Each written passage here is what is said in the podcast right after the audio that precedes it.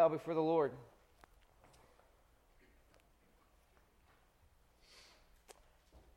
God, as we sing that song and it says, Oh, in my sin, yes, even then, and, and the thought occurs, it couldn't have been any other way.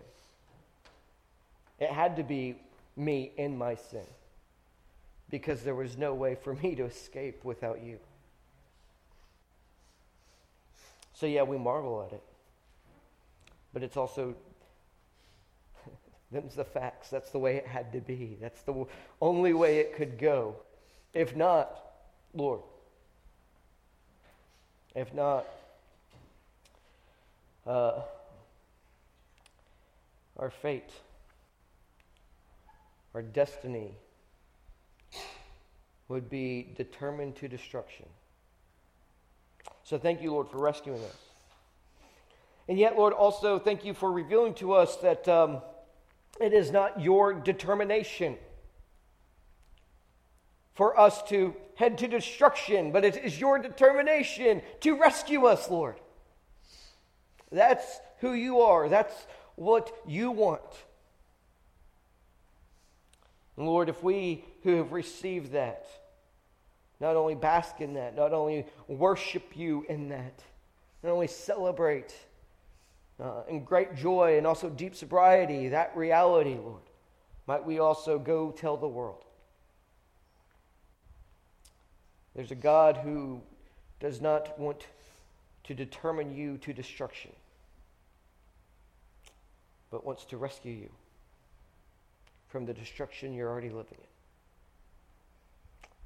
Uh, Lord, those of us who have received this message, I believe, are in this room today. We thank you, we praise you, we worship you.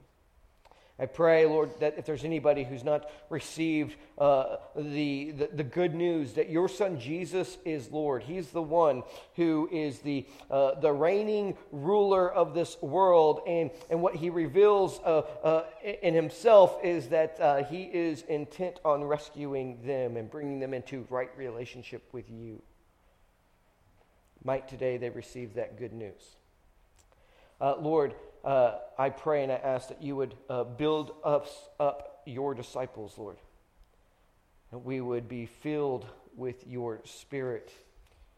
Uh, maybe your spirit gets frothed up in us so that we can go and live as you've called us to live.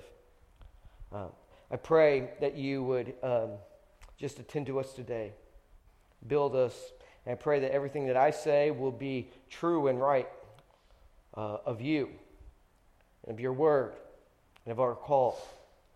And I pray that uh, everything that we have done and will continue to do as we gather today would not only make you known, but also uh, just bring, bring you praise, adoration, glory, Lord, I pray. I pray these things in the mighty resurrected name of Jesus. Amen. Amen.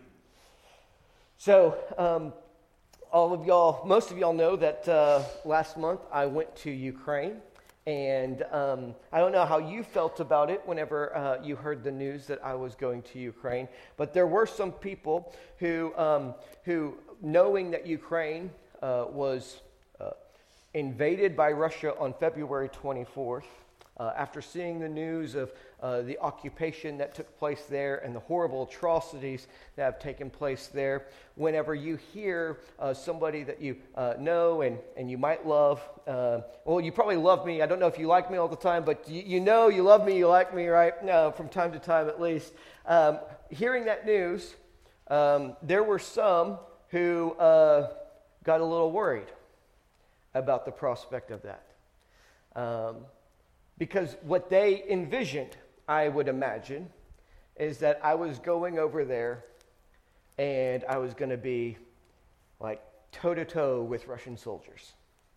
Uh, any of you find yourself feeling like, what was he thinking? Y'all don't have to raise your hands, but uh, what's he thinking? And, and, and is, he, is he going toe to toe with? Who? What? What is going on here? Um, my mom told me later um, she didn't sleep a lot while I was there because she had this concern herself about my safety, about my security. Um, now, I will tell you that one of the chief reasons why I was uh, why I was felt comfortable to go was um, was because I was most assured that I would not be going toe to toe with Russians. I was not going to be on the front lines, and I was not going to be, you know, having to dodge uh, uh, uh, missiles or, or, or, airstrikes or anything like that. I and, and I came by this uh, this understanding uh, through good for good reason. At the beginning of May, uh, Russia, after nearly two months of trying to get to Kiev uh, finding that they could not get to Kiev, they retreated. And they reformed and regathered their efforts uh, in the Donbass. And they were about five or six hundred miles away from Kiev, and this is where all the frontline fighting is. And I knew that we were not going to be going uh, to the frontline fighting. Uh, on top of that, just so y'all know, um, we uh, contract with the uh, a, a, a private security, uh, a private military security firm. Um, we've been contracting with them throughout the war because we have um, some of our Mission 823 team members who have had to drive into combat zones to rescue people out of there. And so we have had uh, this, uh, this, uh, this group, Read International, that, that's been kind of our eyes in the sky. And, and I, I knew that we had this, them running logistics for our, for our teammates, and I knew that they would be running logistics for me. I didn't know to the extent of that until we set out and, um, to leave um, from our, our, our facilities in the West and uh, when we started towards the center of Ukraine on, on, on, that Monday that we got there in Ukraine, and, um, and uh, Sean uh, got a text from uh, one of the guys who is, who is running this operation. He's actually, he's actually out of uh, your brother's church in Aurora, um, but uh, he's running this operation. He's, he's, he's giving oversight to us, and he says, um, Hey, Sean, um, I see you are taking off. And Sean was like, Uh huh. And he said, Are you in the blue van or the white box truck? And Sean was like, Come again. And he sends him a screenshot of a satellite image that he has over us. So I just want y'all to know we did not go into this without some forethought. This was not us stepping in front of a bus and saying, God said that he was going to protect me, right? We were not doing that sort of thing. We were trying to act in great wisdom. And I know y'all, y'all questioned my sanity at the beginning of it, but, but these are the reasons why I felt, uh, I felt a level of comfort. Um, I also, y'all should just know this about me while there are good wise reasons there's also this whole other aspect. I'm not a fully i don't have a fully functioning brain. And so some people have said did, did, you feel like you were you know like whenever you crossed over into ukraine did you feel a certain way? And i was like for somebody who is not as naive as me, for somebody who's not as uh, full hearted as me, they might have felt some level of discomfort. But I am too dumb to know uh, that, I, that I should be aware of these things. And so, so that plays into my, uh, my peace of mind as well. But uh, that's been one of the questions, then, even too, since I've returned, is people have asked me, they've said, hey, what was it like over there? And what they're saying is like, what, what's it like to be in a war zone? So here's the deal. This pulpit, you know, it treats me so good so much of the time. Here's the deal. And this is what's really kind of crazy.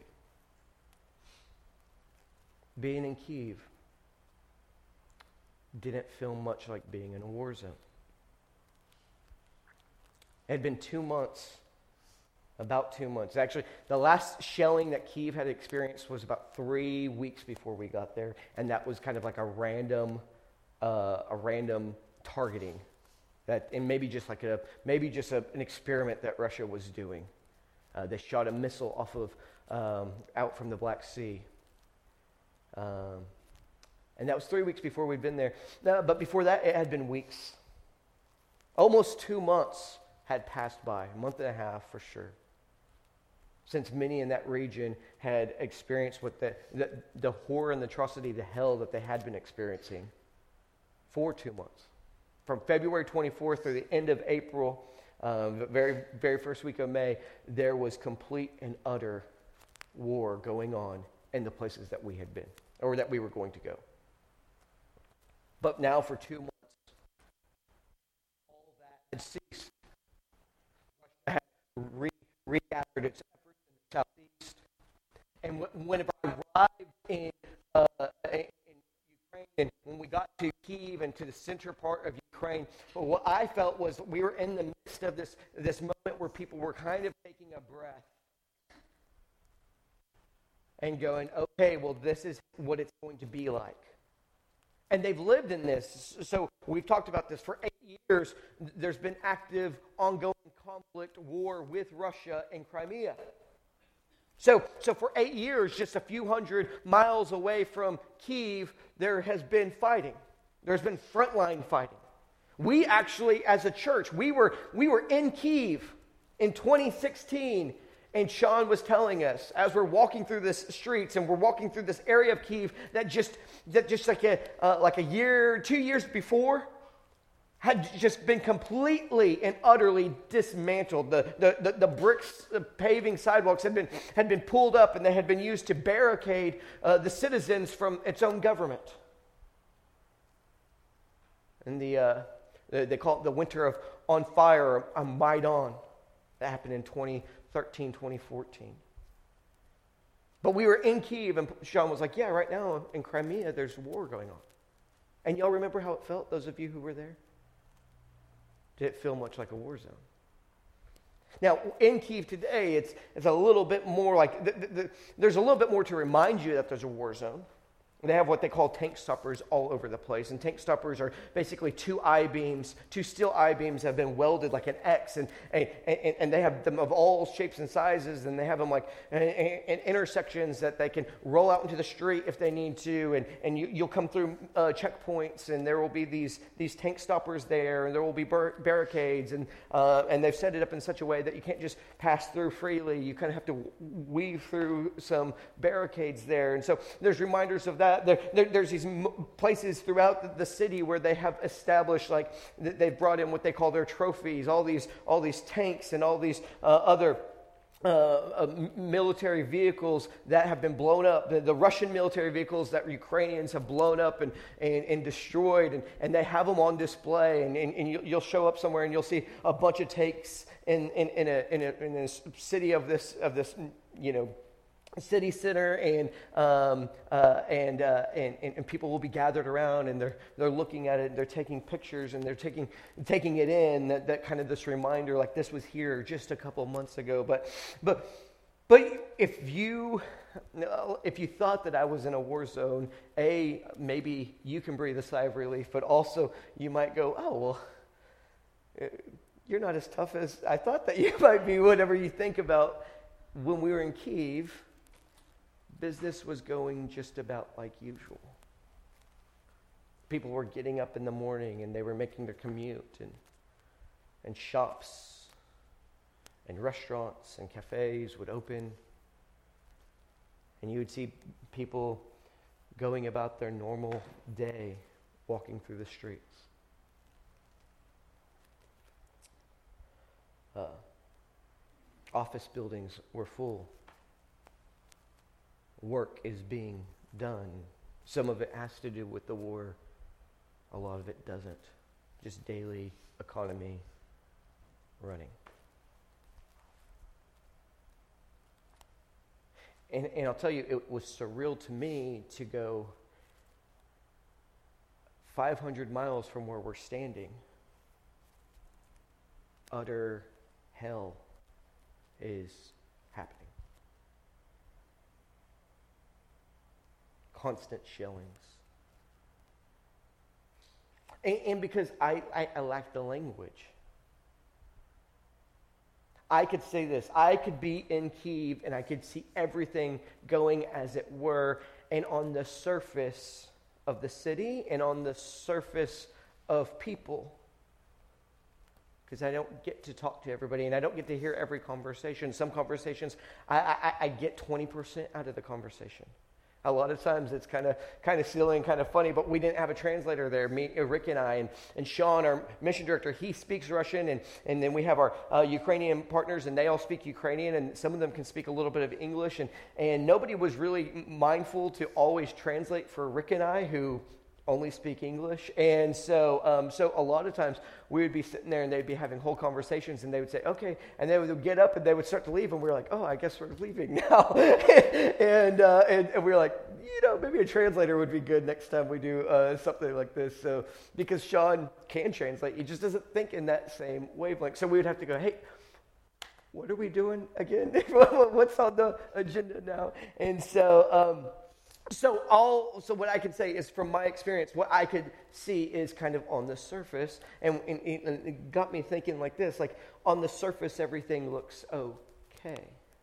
Can look okay. It could be deceiving. But underneath just underneath there's a war that's raging.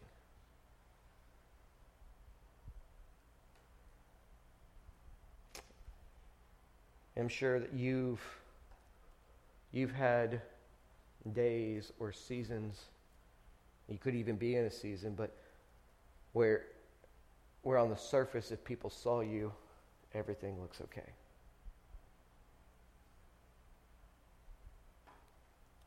But just underneath, there's a war that's raging. Sometimes we have to, we feel this pressure, this impulse, maybe, to make everybody think everything's okay. When really there's a war that's raging. The Apostle Paul talks about a war that rages in Romans chapter number 7. In Romans 7.22, he talks about that there's war in his body going on.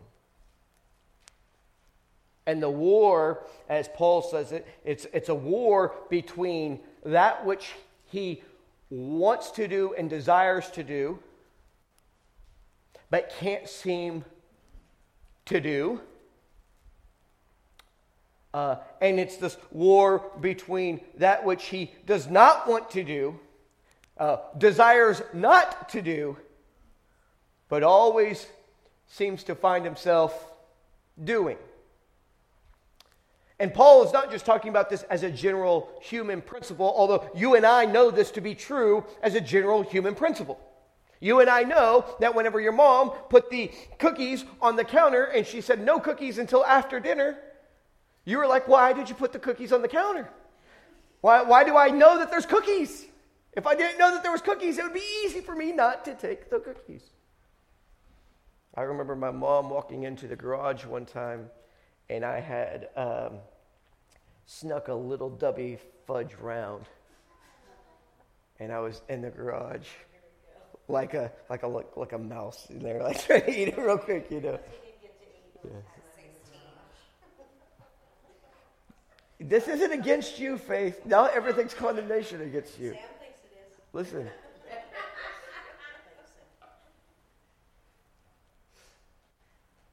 She came out and she said, You little sneak. and I was like, That hurt. That cut deep. But guess what? I was being a little sneak.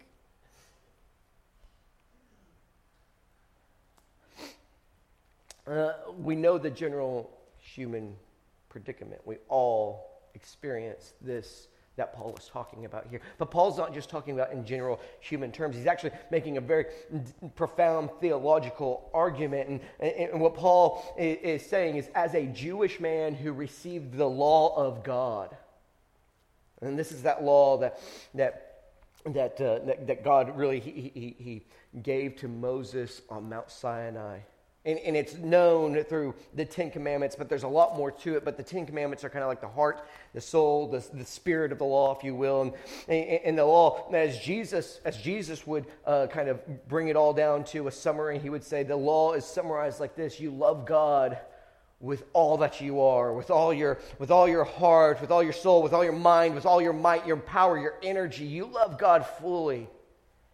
And then you love your neighbor and he says, as yourself, or we could think, you love your neighbor, you treat your neighbor with the respect, decency, dignity, justice that you want to be loved.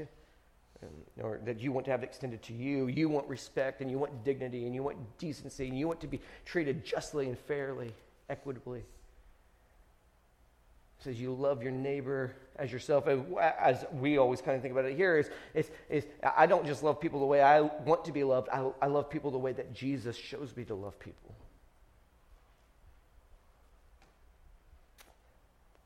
And so Paul is talking about this law, and he says, This law is this beautiful gift that God gave us.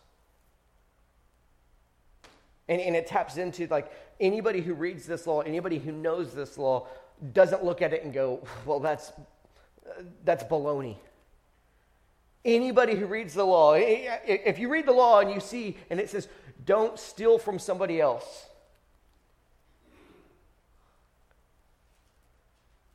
and, and you really start to sit and you think about it, you're like, I like that law. That's a good law. Because it's not just telling me not to steal from somebody else, it's telling others not to steal from me. So anybody who, who thinks about this law, they, they, they, desire it. But here's what Paul said is, we were given this law, and this law was given to us by God as a sign that we were in covenant relationship with God. He's explained this throughout the, the text, and he says, he says, here's the deal. The law is this beautiful gift, but the law has this shortcoming. And the shortcoming is this. The law, I, I, can agree with the law. I can say yes to the law. I can go, that, that's good, that's beautiful, that's right. But the law has no power over my will.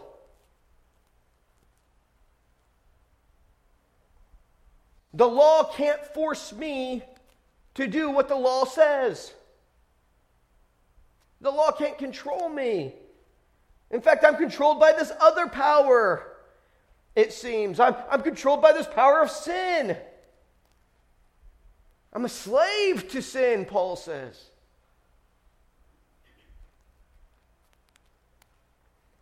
And the law can't free me from that. The law is beautiful, it's a gift of God, it shows us God's right standard. But the law has a shortcoming in that it cannot control me. So I can agree with the law. And I can, I, I, I can, I can amen the law.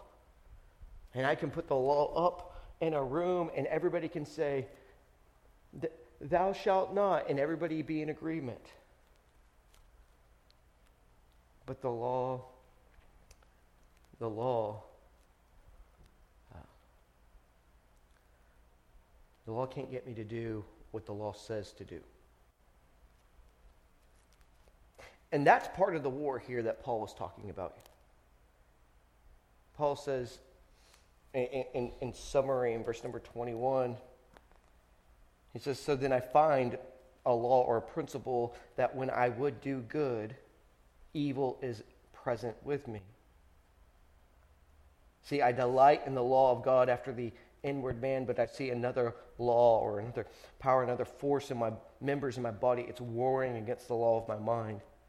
And it brings me into captivity to the law of sin, which is in my members. And then Paul says, Oh, wretched man that I am. So, part of the war is I'm not doing the things that I want to be doing, or I'm doing things that I don't want to be doing. And not even just that I want to be doing, but that God wants me to do. I see God wants me to do this, and I agree, God, I want to do that, and I don't do it.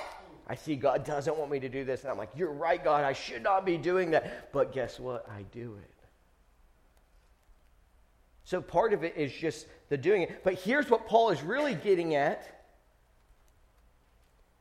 Paul didn't receive this law just to say, hey, here's some good things that you do in this world. Paul received this law as part of a part, part, part of a covenant contract, if you will, with God. It, it, God said, hey, I'm going to be God. I'm going to be faithful to you. I'm going to be just to you. I'm going to be equitable to you. I'm always going to provide for you, sustain you. I'm going to deliver you whenever you find yourself, um, you know, uh, overrun and overthrown by, by, by, forces that are greater than you. God, God says, I'm going to be good to you. I'm going to be your God and you're going to be my people. And here's how you're going to show show me that you're my people.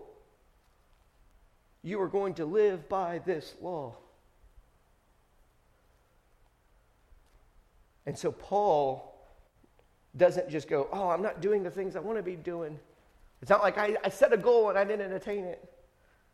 I said I wasn't going to eat the brownie and I ate the brownie.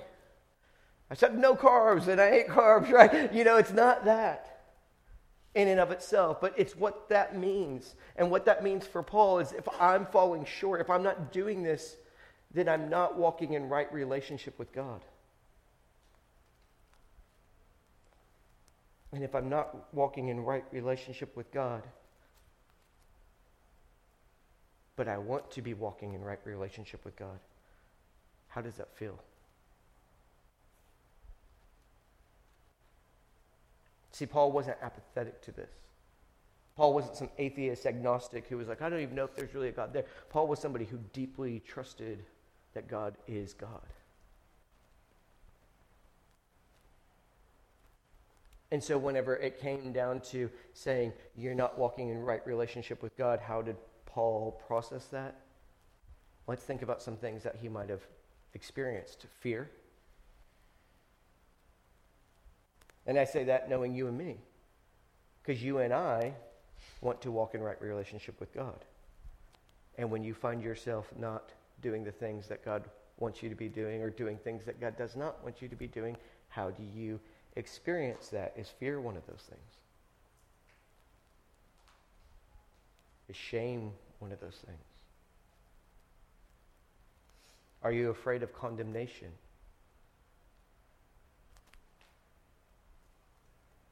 Are you afraid that like one day you're going to stand before him and he's going to say, despite all that you did, claiming the name of my son Jesus, depart from me, you worker of iniquity. I never knew you.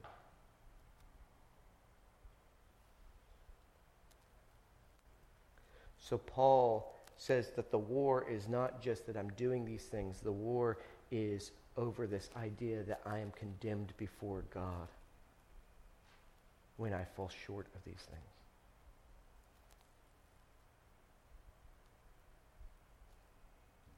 And so then that's when Paul says, Oh, who can rescue me? You've given me this beautiful law that I delight in, that I, that I love, that I cherish, that I agree with. But I'm, I'm weak. I can't, I can't do all that the law asks me to do. I can do some of it some of the time, but I can't do all of it all the time. Who can rescue me? Paul then says next. Who shall deliver me from the body of this death? And then he says, I thank God through Jesus Christ our Lord. And Paul doesn't stop there. He moves on and, and, and, he begins talking about this a little bit more fully. In Romans chapter 8, he says, There is therefore now no condemnation to them who, uh, which are in the Spirit, or which are in Christ, who walk not after the flesh, but after the Spirit. For the law of the Spirit of life in Christ Jesus hath made me free from the law of sin and death. For what the law could not do, in that it was weak through the flesh, God sending his own Son in the likeness of sinful flesh, and for sin, God condemned sin in the flesh through his Son Jesus. Why? And, or so for what purpose? So that the righteousness of the law might be fulfilled in us who walk not after the flesh, but after the Spirit.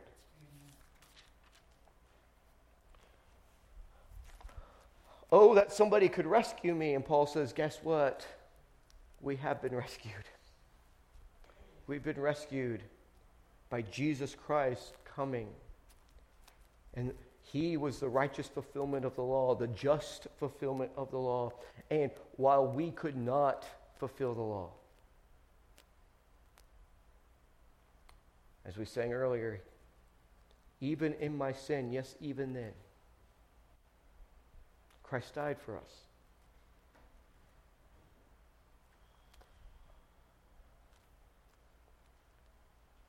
So Paul celebrates. There's no condemnation to those who are in Christ Jesus.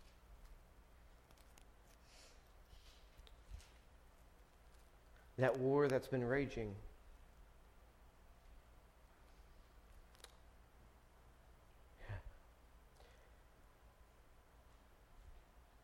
Uh, there's been a victory there. Uh, the victory is you can know without a shadow of a doubt that God loves you and He's for you and He accepts you. Period. He accepts you in Christ. Let's make sure that we put a sharp point on that. He accepts you in Christ, period. So, what this means to Paul is whether or not I do what the law says, or I uh, don't do what the law calls me to do, I, in Christ, am accepted. That war can settle down. There can be peace.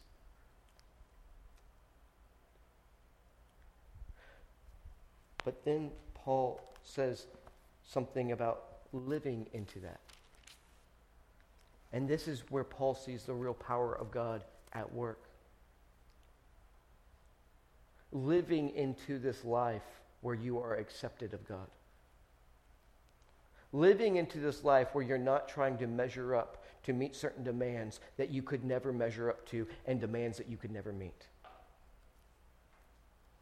living in this life actually, as Angie said earlier, frees you to live in the liberty and freedom, not of sin and death and destruction, but live in the liberty and freedom of love and joy and peace and goodness and gentleness and kindness and, and self control.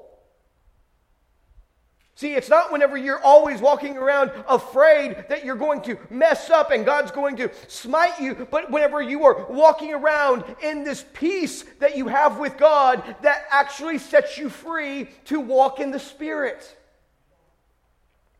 Have we gotten that so misconstrued in the church and religiosity so often?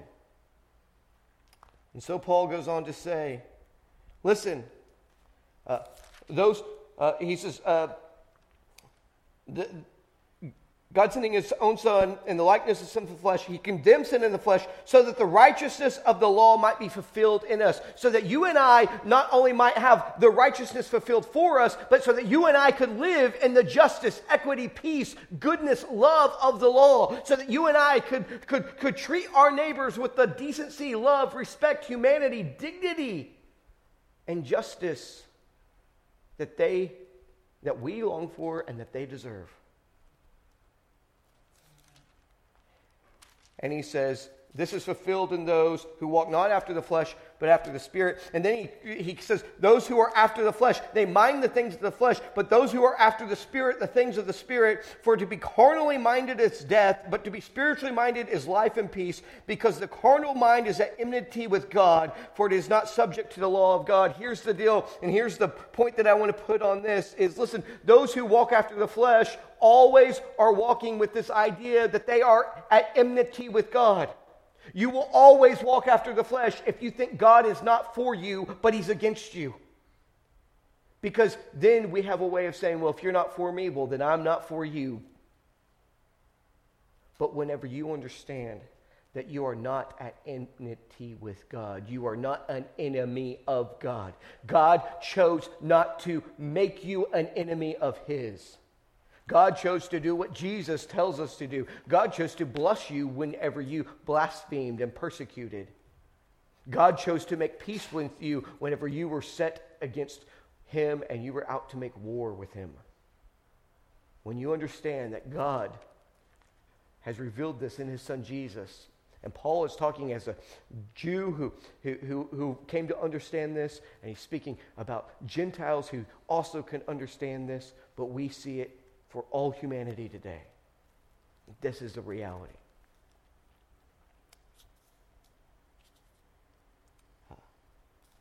Verse number 9 says, But you are not in the flesh, you are in the Spirit. if so be that the Spirit of God dwell in you. Now, if any man have not the Spirit of Christ, he is none of his. But he says, And if Christ be in you, then the body or the flesh is dead because of sin, but the Spirit is alive because of righteousness. And if the Spirit of him that raised up Jesus from the dead dwell in you, he that raised up Christ from the dead shall also quicken your mortal bodies by his Spirit that dwelleth in you.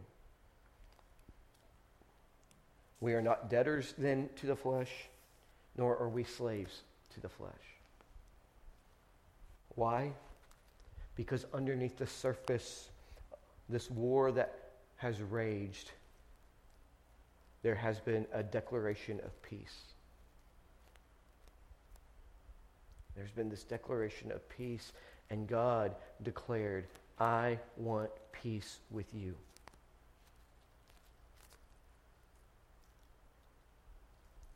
And it's not despite your sin or even in your spin, sin that I, that, I, that I choose to do this. It's I want peace with you, and I have to do it even while you're sinners because there's no other way. I gave you a law, and the law reveals that you need more than just a set of rules, regulations, standards, statutes, commands, demands on your life. What you need what you need is for me to declare peace. For me to offer you forgiveness where you don't deserve forgiveness. For me to restore justice, not through vengeance, but for me to restore justice by taking all of your all of the things that you've said, done, all the death and destruction that you have created, and putting it to death, and swallowing it up in death. And why would I do this? So you could keep living in the flesh? No. No. I've done this so that you can walk in the Spirit. And I know that the only way that you're ever going to be able to walk in the Spirit is if you know before you even start on the journey that you and I, we're good. We're good. I accept you as my beloved son, my beloved daughter. I forgive you when you come to me and ask for forgiveness. I provide for you Period.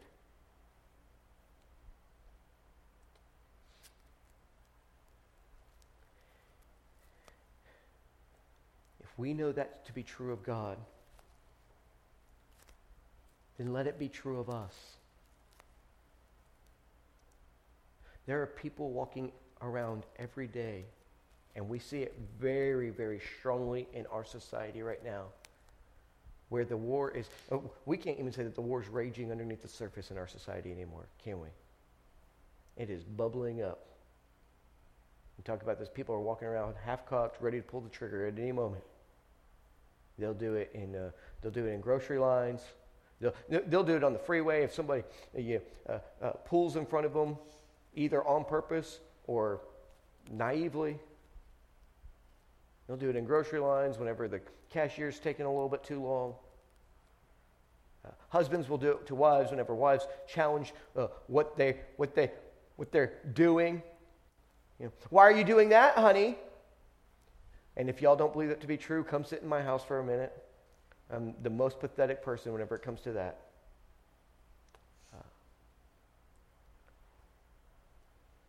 but it's bubbling up to the surface. And here's the deal we are the ambassadors to let them know. And this is what the only reason why Paul's saying this is he's an ambassador to let people know who think that they are at, at enmity with God, that in Christ there is peace with God.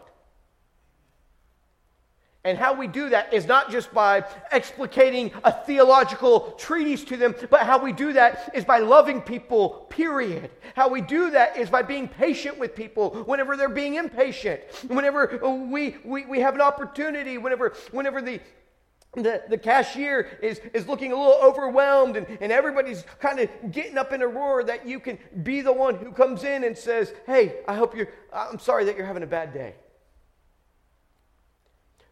take it easy. I'm not in a rush. Just breathe.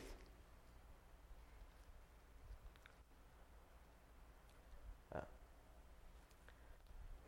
little acts like that and so many more.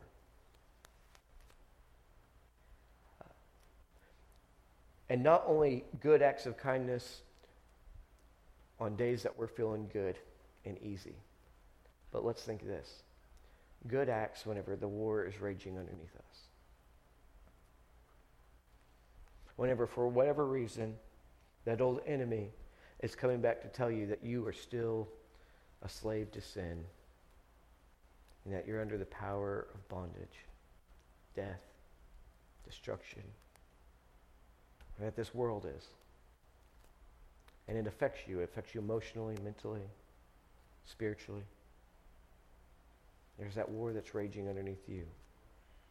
I think even in those times, those are the moments where when we can live the fruit of the Spirit, the testimony is even that much greater, that much more powerful, that much more profound.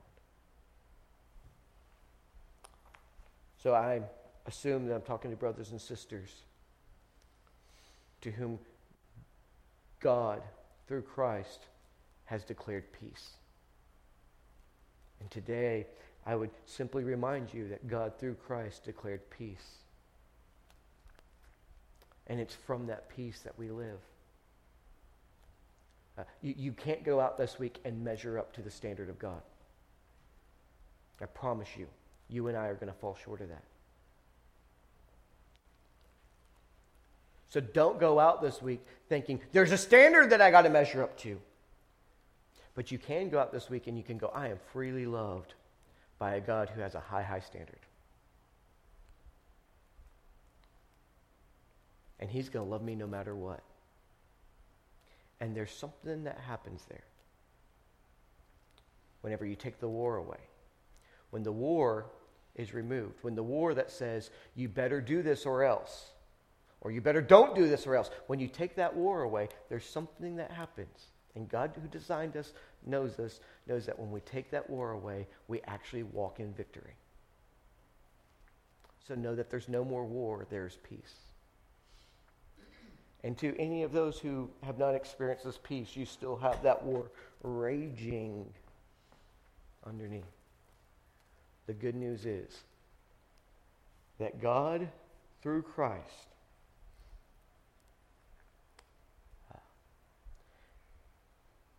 wants you to experience his declaration of peace. And the further outworking of that good news is God, through Christ, has blessed you with his Spirit. And you can walk in the Spirit. And this Spirit will give you the strength, power, might that you need to do that which God wants you to do.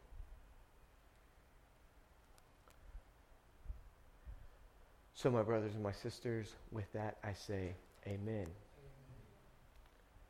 Let's do this. Let's bow our heads. Let's close our eyes.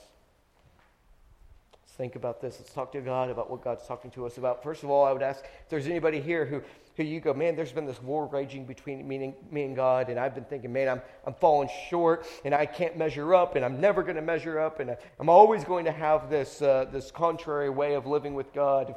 And, and today you've heard this declaration that Nope, nope, nope, nope. God has taken care of what needs to be taken care of so that you can have peace with Him. Because that's what God's intent on.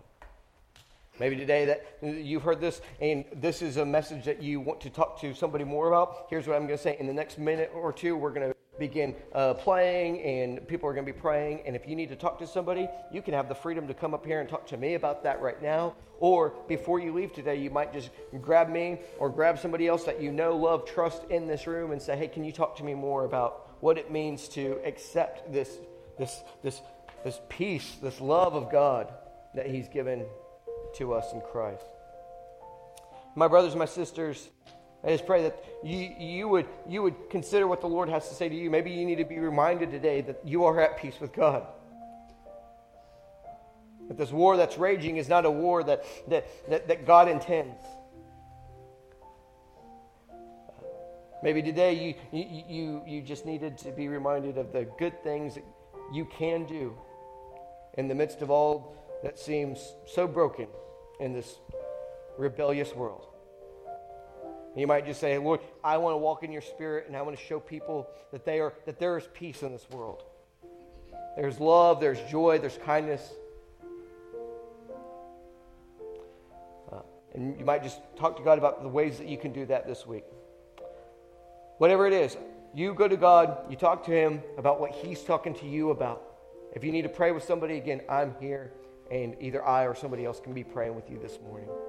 Lord, would you please uh, attend to us in this time? Uh, hear our prayers. Meet us in our prayers, Lord. Uh, Lord, I pray and I ask these things in Christ's mighty, resurrected name.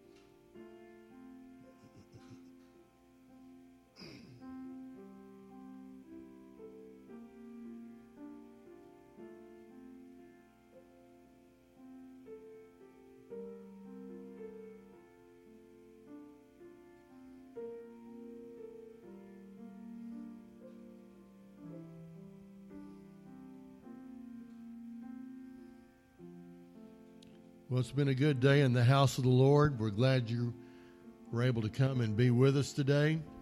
Hope you received a blessing. Let's stand together. We're going to sing ourselves out today. Let's go back and catch that first song again we sang earlier, all right?